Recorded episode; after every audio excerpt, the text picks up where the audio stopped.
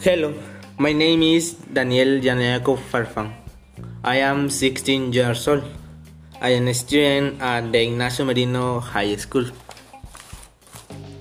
Today about the people diversity culture is Raúl Yaneyaco. Raúl is fisherman and um, family guy. He is the one who eats all the boats in the feasts of San Pedro and San Pablo so that they are ordered and no accident occurs. All this before the pandemic. Raúl is very persistent person who seeks the best for culture. Let's evaluate it.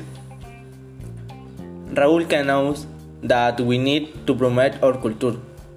We say promote this culture through social media.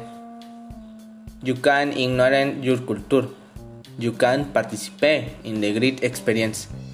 It can now rounds and province for the best action it performs. We are proud of it.